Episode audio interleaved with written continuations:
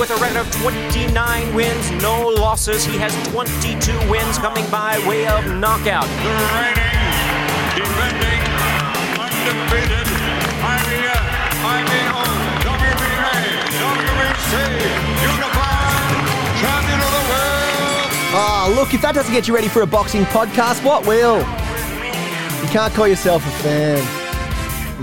How you doing? My name is Jabin and welcome to the Punch Podcast. We are talking boxing and we are talking as quick as we can get it to you. That's the aim of the game here because it does move quick, this sport, and you need to know. Your time's important.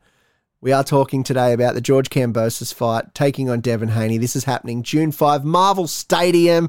George Kambosos, 20 fights, 20 wins, 10 by the way a knockout. Devin Haney, 27 fights, 27 wins, and 15 by the way a knockout. So someone's O has to go.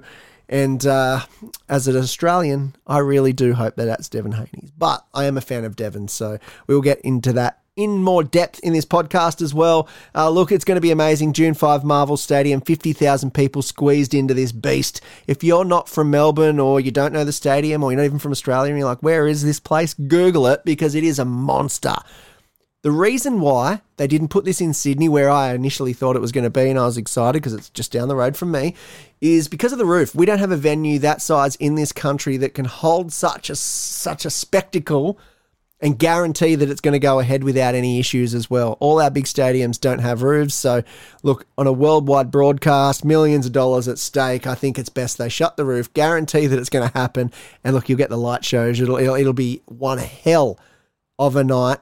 Well, afternoon here in Australia of boxing. They normally air, obviously, these big fights around about 3 o'clock. That gives you the Saturday night prime time as well, which is handy if you're an Aussie because I do love to sit on the couch and get on to Main Event or KO or whatever or Zone or wherever these fights are to watch them, and it is a good afternoon. So we actually I'm a little bit lucky, I think, with the time zones as opposed to in England or something like that when we have to watch those at 5 in the morning, which I don't always get up for. I'm excited for this. George Kambosos has been training like an absolute weapon. Devin Haney has touched down in Melbourne. I was a little shocked this week to hear that his dad couldn't make it to Australia. There was a press conference that they didn't attend. They initially just went, Devin, how dare you? You're ruining this fight. Not to that extent, but look, it did cause a few issues. Devin did not miss the press conference in Australia due to anything on his account. We missed the press conference because obviously I'm here at my home in Vegas and I wasn't able to board the flight going over. You know, they said that my visa hasn't been approved. It hasn't been denied. But at this point in time, I wasn't allowed to go through customs. I really hope he does get here because for Devin's sake, that's his father, his confidant, his best friend. And it is an important part of the corner.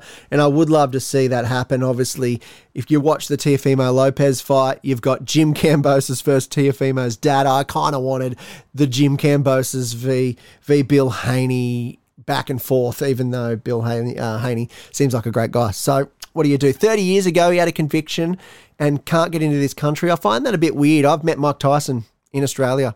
He did 3 years. So I'm not quite sure. The Australian government is behind this fight a little bit from promotion and obviously drawing tourism dollars to Melbourne and getting eyes on the prize, all that sort of stuff. So hopefully there is something we can do to get Bill Haney out here. But he did say, look, if I can't be here, I've got just the guy that can be. It was actually a tough decision to pick one guy. And ultimately, I didn't hesitate with the first person that came to my mind, which was Yoel Judah, who is Zab Judah's dad, and Devin's godfather is Zab. For all intent purposes, Yoel is a god brother of mine, you know, a father figure. I call him Abba, and he's always been a tremendous help over the phone or in person. Is it just me that really hopes that he gives him the same advice as he would have gave Zab when he fought Kostya Zoo? Because that was absolutely one of the best knockouts I've ever seen. Hey, the undercard's looking pretty good as well. A few Aussies on there as well. We've got the Maloney twins, Jason and Andrew Maloney. Jason's fighting for the WBO International Bantamweight title, which will be vacant at the time. The heavyweights, Lucas Big Daddy Brown taking on Junior Farr. Now, Junior Farr is promoted by Lou DiBella. He's from New Zealand, so it only makes sense that he's going to fight here in Australia when he's just over the way. That is going to be an interesting fight as well. Lucas Big Daddy Brown, if you want to see one of the greatest knockouts of all time, go Google Lucas Big Daddy Brown versus Dillian White. He murdered him in that ring, and it was probably one of the most brutal knockouts I've ever seen. And what else I also found interesting this week is the betting. I would have thought George Kambosos at home would be a favourite, or at least very close to Devin. Now, they've got George currently at $2.41 for the dollar and $1.56 for Haney, so he is a favourite. He is an outright favourite, but I don't think it's that much. I honestly don't think George Kambosos is going to lose his fight, and that is my wholehearted truth. Teofimo Lopez, I know he was the extreme underdog there and we all saw that, but regardless of the way he fought Teofimo Lopez, did you see him walk out when they announced his name? There's something in George Kambosos's face that just says, I don't care if that person in front of me has 27 guns, I'm coming straight through those bullets and I'm going to win this fight. And I didn't see the best Haney in some of his last fights as well. Obviously, Jojo Diaz, he fought pretty well, but Linares, I think it was that fight where he got hit just on the bell.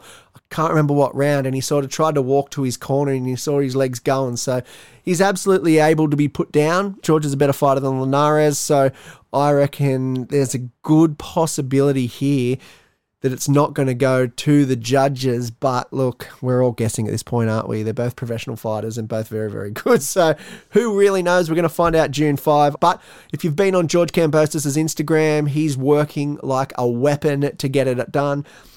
They say when you win a world title that you get 30% better. Well, he's won a few of those now. He's got a fair few belts. He's very decorated. And there's something in his headspace that I can see in front of 50,000 Australians in his home country. I don't think he's going to let a victory get away from him, especially too, if you don't know, outside of Greece, Melbourne has the biggest Greek population. So they're going to be flying that blue and white flag for him as well, which I can't wait for. He's mixed up his training too, I've heard. Yeah, look, Devin Haney, once he feels the power, he likes to run. So he'll be definitely running. So I've been going to the athletics track and looking for sprinters and runners, cross-country runners, aspiring partners.